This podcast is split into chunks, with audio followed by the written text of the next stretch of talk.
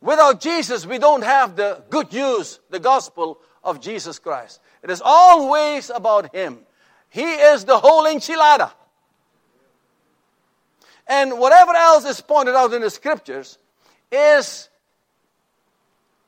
for Him, by Him, uh, for His sake.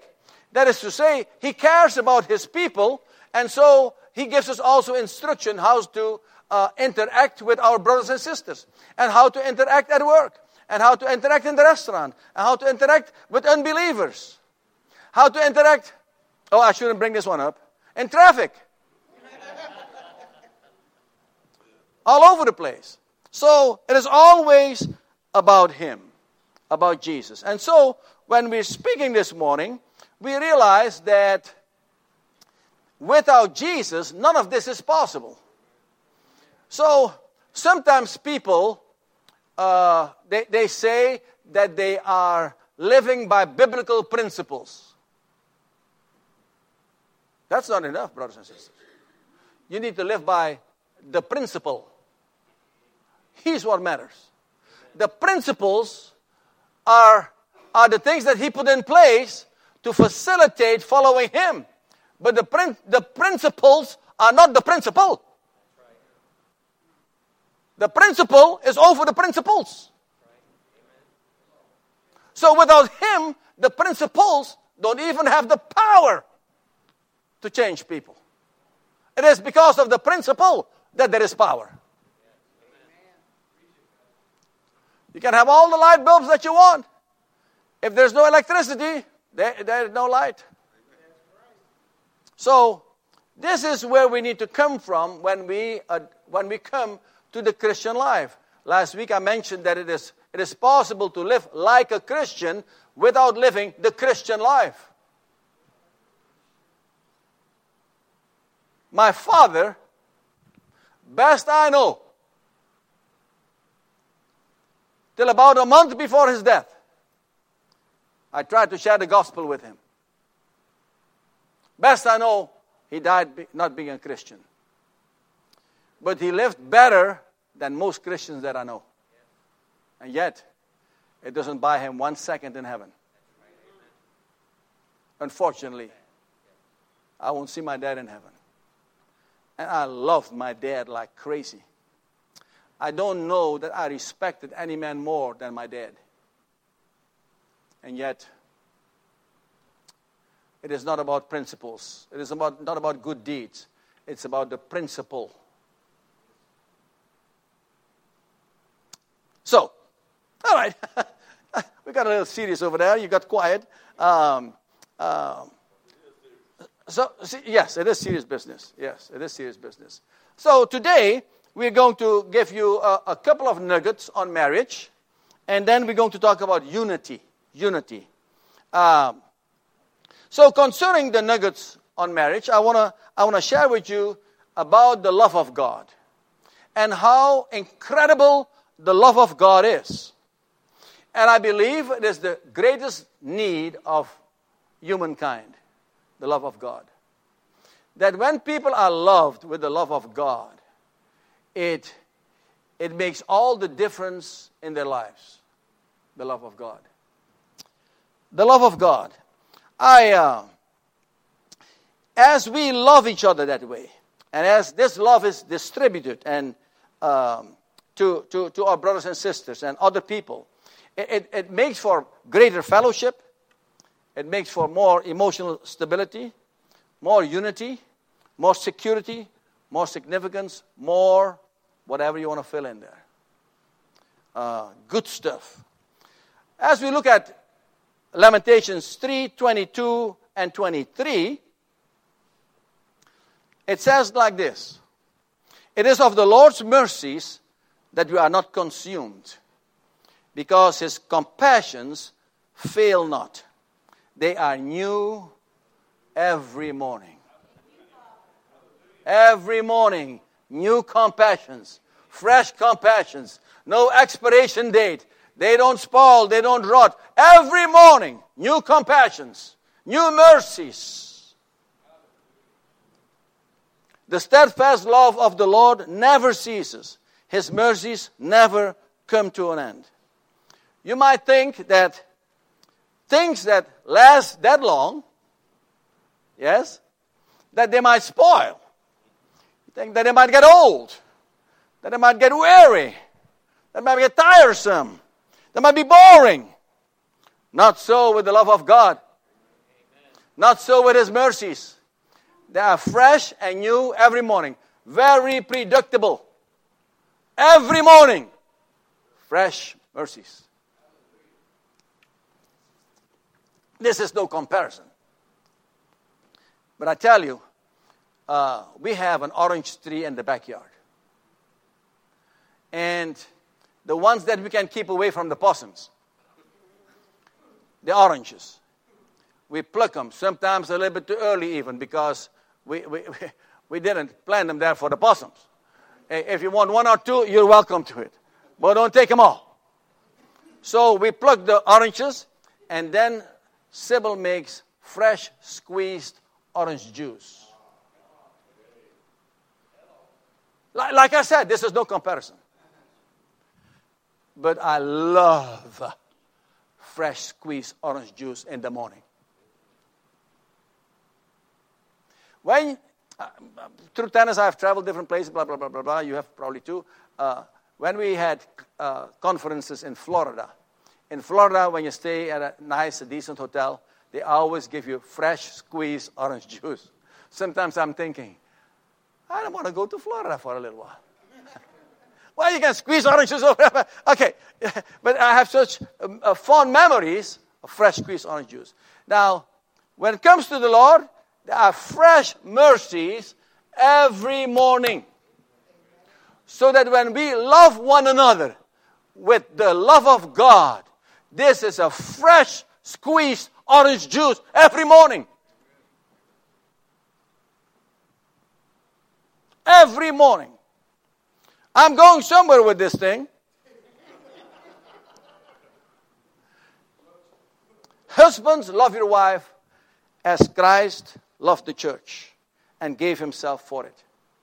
Husbands, love your wives as Christ loved the church. Christ loved the church with the God kind of love, agape love, the unconditional sacrificial love that is indescribable. We do our best to describe it, but human tongue and human mind cannot describe it. Amen. Somebody said one time, could we with ink the oceans fill, and were the skies of parchment made? Were every stalk on earth a quill, and every man a scribe by trade? To write the love of God above would drain the ocean dry, nor could the scroll contain the whole, though stretched from sky to sky. You don't come out. No matter how much ink you have, no matter, she's not upset, she has to go someplace, okay? Somebody says, oh, somebody got upset. No, no. uh, they're selling their house and the realtor is going to be there, so she has to be there.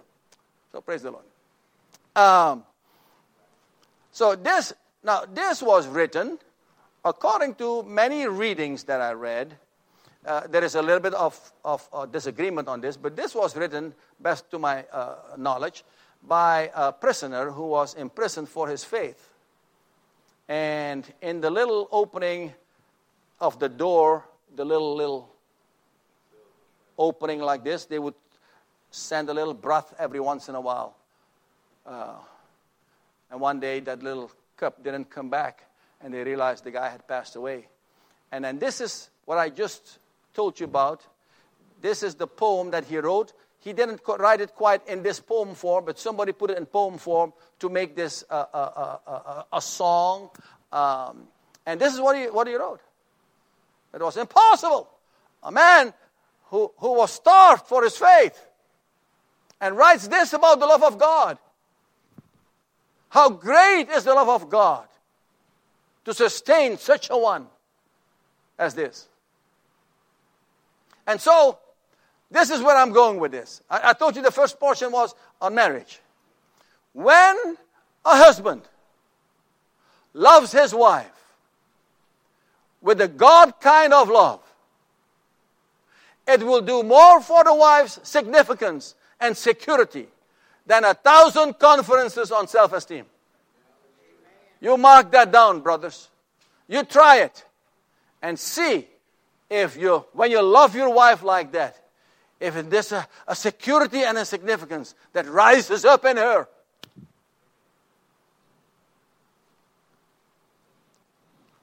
She doesn't have to go to any conferences on self-esteem any longer. And this is true, of course, in every relationship. As we love one another with the love of God, then we build in them significance and security. That they can count on you. That you're available to them. That you're there for them. As sometimes people say, you got their back. The second thing that I want to uh, bring to your attention concerning marriage and concerning everything else really is let the Lord build your home. Let the Lord build your home. Psalm one twenty-seven, one and two a in the N I V read like this. Unless the Lord builds the house, its builders labor in vain. Unless the Lord watches over the city, the watchmen stand guard in, in vain. In vain you rise early and stay up late, toiling for food to eat. That is two a, and it goes on with two b. Um, so it, it is it is indicating over here that it is not really, you rise up early and you stay up late, it is not really your work ethic or how hard you work that makes the difference in your marriage or in your relationships or in your home. It is that you let God in on it, that He is building this thing for you. And so you are not uh, building for God, you are building with God. You're not working for God, you are working with God. You are doing His bidding as He is building and involving you. Let Him build your home. Because, as it says in the Psalm, that otherwise you're laboring in vain. You know, I'm a strange cookie. Maybe I'm not so strange, but uh, I hate working in vain. I hate working. You, you, have you ever worked stupidly? You thought to yourself, this is stupid. I should do that a different way, so much easier. Okay? I hate working hard, stupid. I'd rather work easy, smart. Or if I work hard, smart, okay, I'm good to go. But you work harder, harder, harder, only to find out that, oh, your ladder is against the wrong wall or something. Uh, uh, uh, I remember so well, uh, uh, uh, around the tennis courts, there is these green screens around the tennis courts. They call them Lumite. And when a, a hurricane would come, you didn't want to leave the screens up because the hurricane would either tear the screens or tear the fence, blow the whole fence away. So what you do is you go up a ladder, and clip the ties that they are tied with, clip, clip, clip, clip, clip, and then ultimately drop the screen, tie it off on the bottom, so the hurricane won't take that because now it's this big instead of this big. Um, and so you climb, and then it just so happened, I thought we had sharp clippers, but they were dull. We clipped and clipped, and my hand was hurting. And a friend calls, and he says, hey, I'm on my way to help you. I say, Steve, stop at Home Depot. Get the sharpest clippers that money can buy. And so, when he came, then now, clip, clip, clip. Oh, man, what a difference that made. I felt so dumb climbing up the ladder and clipping, oh, oh, versus clip, clip, clip, clip, and, and be done with it. So, uh, so I, I don't, I, I, I don't like working in vain. So I like to work and get results. And so when we let God build, and we build with Him, there is the godly results. For and God is very, very capable of making a good home, a good marriage, a good relationship, and everything like that. Okay, now then, we'll talk about unity. Unity is such a powerful thing in the body of Christ that the enemy does not want us to be in unity. And he'll do anything to bring disharmony and disunity in marriages, in churches, in relationships, you name it, in families. So I think it warrants that we often talk about unity so that we are reminded that not only has God th- something to do with unity, but as per instructions of Him to us, we also have something to do concerning unity. And we'll talk about that. Unity, excuse me. Unity is sort of like a piece of dynamite. Um, dynamite is used for what? To explode, but it's also used to implode, right? So when when unity is on the scene, when unity is present, then some of these things happen when unity is present. There is an implosion. There is an implosion, that is to say that if there ever was a wall between Herman and I, there's never been a wall between us. He's too kind a man.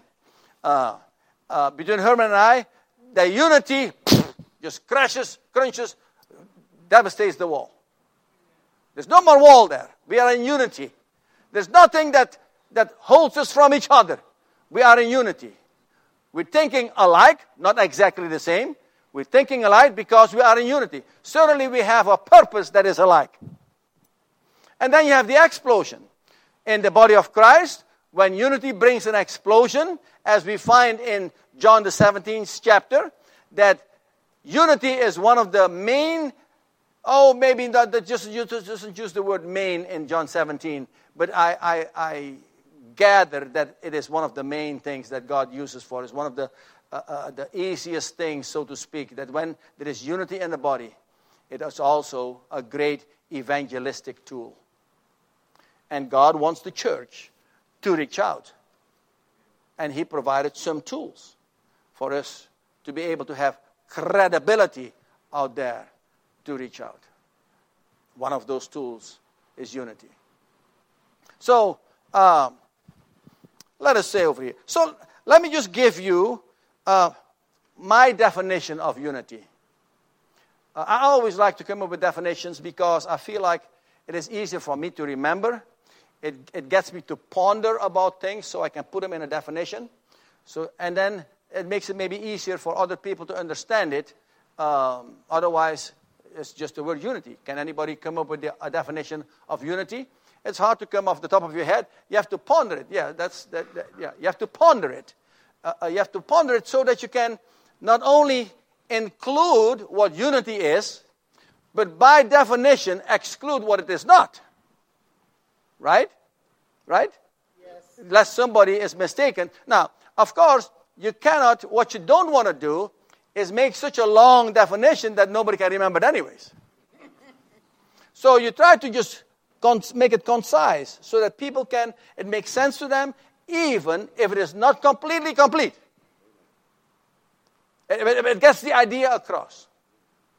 So my definition is this: the oneness in purpose and in spirit of those who are made up of diverse people, or that, that which is made up of, of di- diverse people. So, when you have a definition like that, it tells you all at once what unity is and what it is not. So, let us talk about what it is not first. Unity speaks to the idea that there is more than one, at least two. For for you to speak and for the word unity to have meaning, it requires more than two people. Unity is not uh, uniformity. Unity is not conformity. U- uniformity and conformity are fine, but in themselves, they are not unity. Unity is broader than that. Matter of fact, when there is conformity and when there is uniformity, then unity is not as great an achievement as it otherwise would be. Right? Does that make sense? Okay, let, let me let me explain. When there is uniformity, what does that mean, uniformity? They're all the same. Okay? When we're all the same, shame on us if we cannot bring unity. When we all conform to one another, so we were different, but now we're conforming to one another, and we know we're all the same, then unity is no big feat. We should be in unity. But do you know that even then, unity is difficult for people? Even though they are the same. Even though they have the same mother, the same father, the same uncles, the same grandparents, and still it is difficult to be in unity. Even though they have the same Savior, the same God, it is difficult for them to be in unity. But as we'll see in the Scripture, God didn't take any chances. He provided the unity. We'll look at that in just a little bit. So let me look at my notes and see what else we need to talk about before I go there. So, then, the oneness in purpose means this, that in the in the large purpose of things, so if it comes to the church, our large purpose would be uh, to uh, evangelize, right? Evangelize, tell other people about Jesus. Yes? Yes? And then the second thing about the church is that those who have come to Jesus, that we ought to disciple them so that they can walk like Jesus. Yes? That is basically, when you bottom line it, these are the two uh, purposes for the church. Now, each of those, you can break them down and subdivide them in many different ways. Okay? What is the way to evangelize people? Somebody says, well, handing out tracts. Somebody says, well, go to prison. Uh, you have to, oh, well, in the, in the elevator, you should be able to share your testimony quickly so that even in the elevator you can share the gospel. Um, okay? Different ways of sharing the gospel, right? You, you, you invite people to a function and, and share the gospel. You get people over there, share the gospel. We go to the prisons and share the gospel. Uh, uh, uh, uh. I mean, I was going to say it, but it sounds funny. You have, to kept, you have a captive audience or, or whatever. But I, I didn't mean it in, in, in that, that funnier sense. I meant it in a serious sense, in that when the guys come, when they come out of their cell and they come to the yard, to they know exactly what they're coming for. They're going to hear the gospel. So they're coming for that. Um, anyway, so different ways of sharing the gospel. And different ways and different ideas about discipleship. I was in a meeting about a year ago or so with some pastors, and the leader uh, brought up the idea of discipleship. What is discipleship? And there were as many different ideas as there were pastors about discipleship. So I have also my ideas about discipleship. So we, in purpose, we, we agree that it is, it's about evangelism and it's about discipleship. But we may not agree as to how we're going to accomplish that. Right? You might have an opinion. I might have an opinion. She might have an opinion. He might have an opinion. They might be all good opinions. And if we are in unity, then we bring those opinions together to the table and discuss and see how are we going to do it with what we have. Right? Um, many years ago, I was in a church, a wealthy church, and they were advertising an event in their church. And the posters and the flyers that they had, I just laughed. I say, we, we can't afford this in my church. They're, they're too high quality. We can't afford that in our, in our church. They're too expensive for us. We have to go with, with the little black and white thing. Or, you know, we can't afford two thousand colored printed things. So, these are some of the limitations that we have. So, if somebody brings the idea concerning evangelism, that we should have colored printed things, two thousand of them, sorry, we can't do that. Okay, well, well, well, okay, well, let's let's just. So you come with your ideas, but the the the oneness of purpose. So we agree about the purpose, but we don't quite agree yet as to how we're going to accomplish that purpose. We come to the table. We're not fighting about it. We're coming to the table and discuss how can we bring this to bear. The oneness of purpose. The oneness of spirit means this very thing that I just said. We're not fighting about it. Our spirit is united. Our spirit is right. So nobody comes with the spirit of that I know better than somebody else. Nobody comes with the spirit of I, I've been here longer than anybody else. Nobody comes with the spirit where I, I'm the youngest of everybody else. Or I'm the oldest of everybody else. Everybody comes with a spirit that is not going to be strife. We are one in spirit. We can disagree, but we cannot be disagreeable. This is true in every relationship. Unity.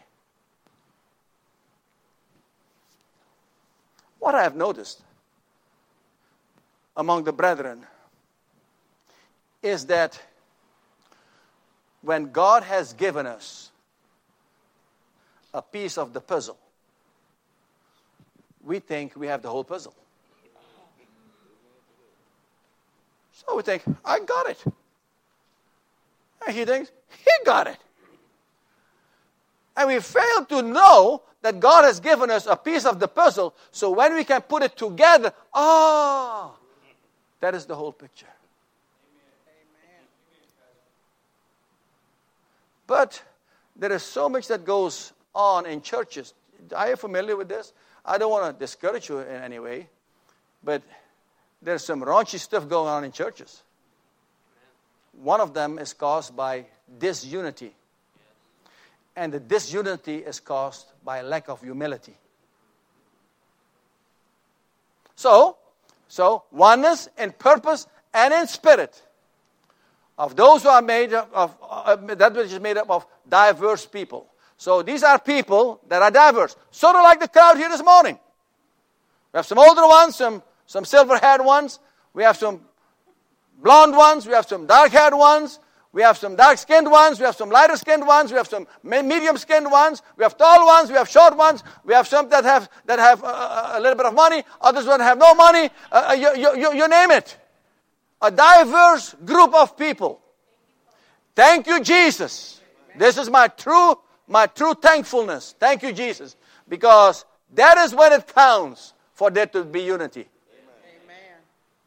Diverse people, different people. Different backgrounds, all kinds of different things. And yet, they can come together and be in unity. Unity. Unity. My dear brothers and sisters, unity is such a powerful tool for the church that the enemy does not want unity for the church. And he'll do whatever he can to bring this harmony and this unity. Whatever he can. Whatever, whenever he has a chance to do it. And even when he doesn't have a chance to do it. He tries to do it. So, uh, then, uh, let's look at a verse. Huh? Um, what I've been talking about is really not outside the realm of the, the, the, the spiritual. Uh, it is all there and included in the scripture and in experiences that the Lord has, has shown and brought to bear, that what I have shared with you so far. But now we're going to a scripture. And look at that. And we're looking at Ephesians four three. four three. Ephesians four three.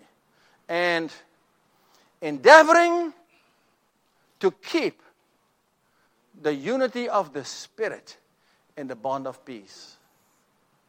There's five words over there. Five words slash phrases that we're going to look at. Endeavoring, keep the unity of the Spirit in the bond of peace.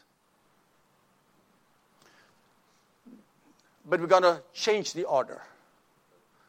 We're going to first look at the word unity, which we already have done. Then now we're going to look at the word of the Spirit. Earlier I told you that God didn't take a chance with us, that He has already provided the unity for the body. The Holy Spirit has already provided the unity for the body.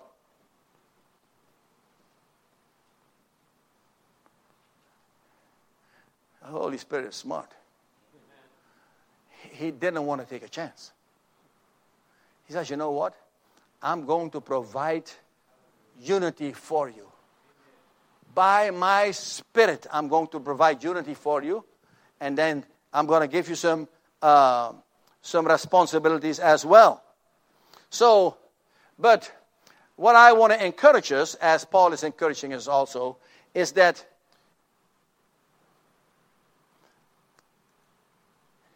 Sybil and I are in unity. Sybil is my wife, if you don't know. We are in unity. We're not always in full agreement, necessarily, but we are in unity.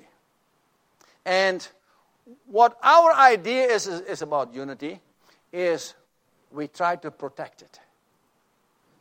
We try to safeguard it. Because this unity brings a lot of havoc, right? So we want to we want to safeguard the unity. That, that's what Paul says, but keep it. Keep the unity of the Spirit. So, but the Spirit has provided already everything that is necessary for there to be unity. But he's telling us, hey, I have given to you, get to obtain it. I mean, and you have to maintain it. I have given you the opportunity to, to get it, to obtain it. You get to maintain it. The word keep over there means to maintain, to safeguard, to protect, to, if you want to use the word fight, not with the, the, the weapons of the world, but fight with the weapons of the kingdom of God, uh, battle, whatever it takes. We are to battle those who are trying to get in into our unity. You see what I'm saying? If somebody tries to come between the, the two of you, you ought to battle that. Matter of fact, I'll be part of that party that will battle that. Nobody comes between you two. And, and so when we have to safeguard it. So now, what are some of the ways that we safeguard it? Okay, I, I, if you sense that unity is fixing to go south, yes? Um, uh, we, Doyle and I have... We, we're talking, and we, we, there's a little bit of stress coming in our conversation. We're disagreeing uh, vehemently, and, and, and, and, and, okay? And the volume comes up a little bit, and it, the intensity comes up a little bit. There is a risk that the unity between us might be splintered. Yes? You follow what I'm saying? One of us, if not both, hopefully both of us, when we sense that, immediately, we go into protection mode because we don't want anything to come between us. You follow what I'm saying? We turn down our volume, our intensity, relax a little bit. The color in our face, instead of red, you know, get it back to normal. Uh, these type of things. So that we are fighting and battling disunity. Brothers and sisters, I want to tell you that battling against disunity is worth every effort.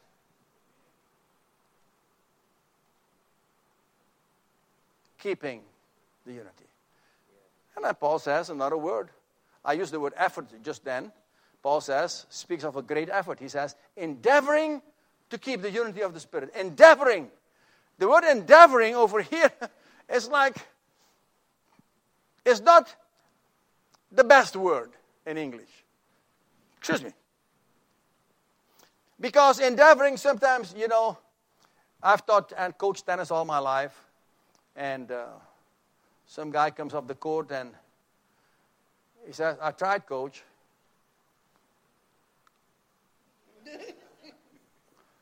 He didn't try. He didn't try hard enough. He had a chance to win or a chance to have a better chance to win. But he, he sort of gave up. He gave out. He sort of threw in the towel. The word endeavoring over here speaks about a great effort. A great effort. Because churches are, they can go to the end of the world if there is unity in the body. But my dear brothers and sisters, if there's no unity in the body, you're not going anywhere.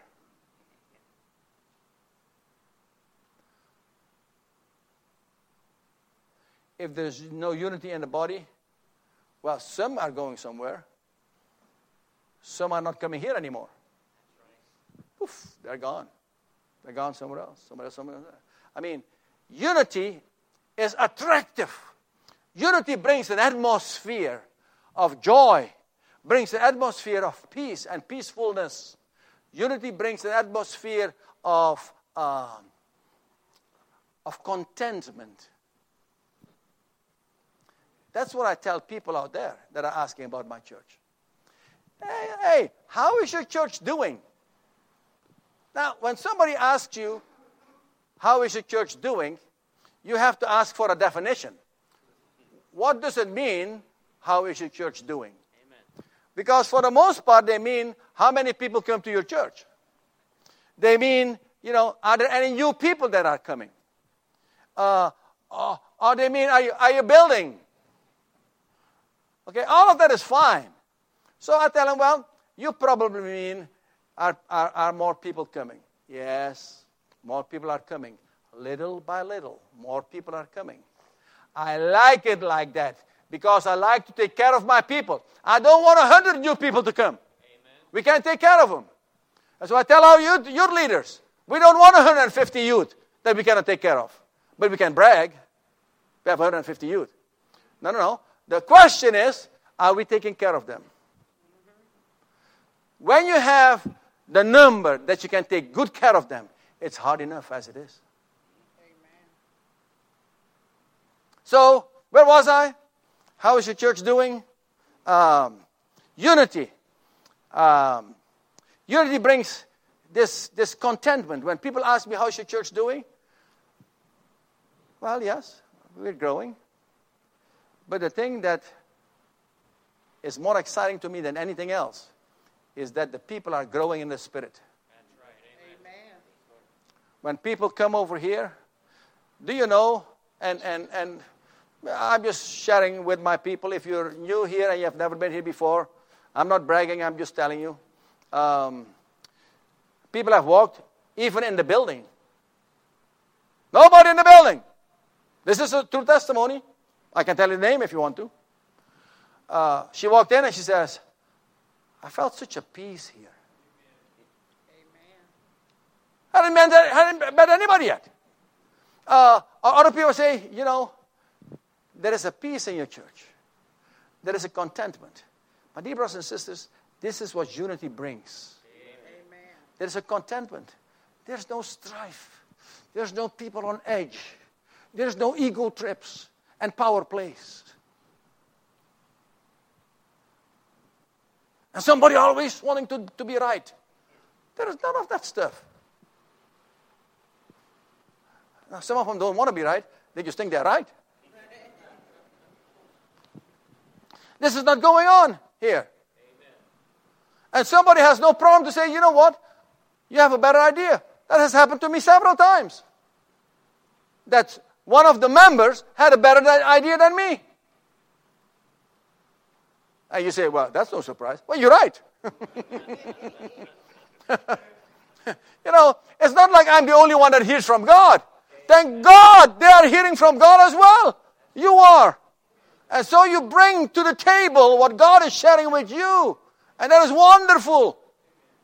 And no one is saying, well, God hasn't told me about that.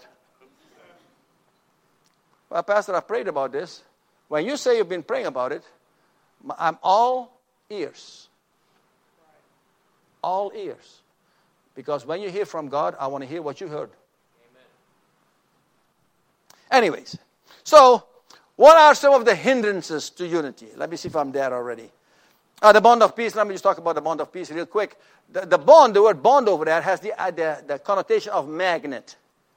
Okay? It... it It, unity uh, draws peace. And by the same token, it other people draw that peace. Unity brings peace to itself. And the peace that is here, that is drawn by other people to them as well. the bond of peace. Uh, and then I'm, I, I want to share with you real quick um, uh, some of the hindrances to unity. The number one hindrance to unity, in my opinion, um, this is just strictly my opinion, is the lack of humility. The lack of humility. Pride is maybe, in my opinion, it is the greatest hindrance to unity. Do I have to explain that? That that that, that stands to reason, right? Okay. Uh, another hindrance to unity is competition. Competition. In the in the language of competition, it gives it completely away already. When you have uh, the Cowboys, oh, is there such a team? I, I'm sorry, I'm sorry. Okay, I'm, I'm sorry, sorry, sorry. Don't, don't be offended. Don't be offended. Don't be offended. What's a joke? What's a joke? Don't be offended. When the Cowboys play against the Broncos, see that little word there between Cowboys and Broncos, against? That says it already right there. In competition, you're against. Or sometimes they use the, the two letters V S, like versus. The Cowboys versus the Broncos. That V S over that. The, the, the language of competition gives it completely away that this is no unity. This is against each other.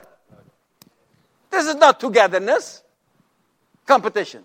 So also it is true in, in, in competition between the husband and wife, between parents and children, uh, brothers and sisters, brothers and brothers, sisters and sisters. Don't go there. Another uh, is lack of submission. Oh, sorry. A crazy story came in my mind. I had not meant to tell this story at all.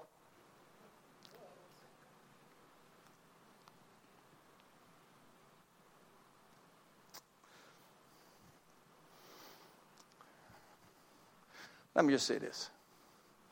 We went to on a trip to Israel. And there were three churches involved. Corpus Christi Christian Fellowship, Walter Road Baptist Church, and Emmaus Church. Were all three involved. Uh, I'm a pastor, as you know. Uh, an elder from Corpus Christi Christian Fellowship uh, came also along. And the mission director from Corpus Christi Christian Fellowship came also along. She is a female. She was the leader of the group. Right? So, that means that me as a pastor and her older brother, I get to submit to her. Yes? If she's going to be the leader, we get to submit to her. The elder of her church gets to submit to her. Now, she is not, she has brains, so she knows that we have brains also. So, she is not saying, well, you just follow me and tell me whatever. That's not a good leader. A good leader is checking with the people of their, of her group or his group as the people that would have expertise. What expertise do they have that they can bring to the table so we can have a better mission? We can have better, better results. That, that's just a good leader. But I am not the leader of that group. She was the leader. I get to follow her and I get to submit. Even though I might bring a suggestion, if she doesn't like my suggestion, that's the end of the story. And she said to me afterwards that you're getting in line. You, you, you, you're submitting.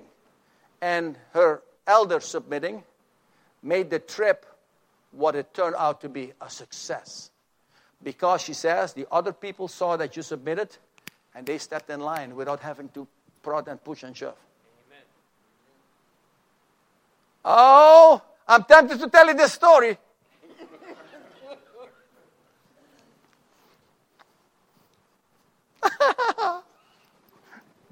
Let me tell you the story. It's a little bit of a gross story. No, no.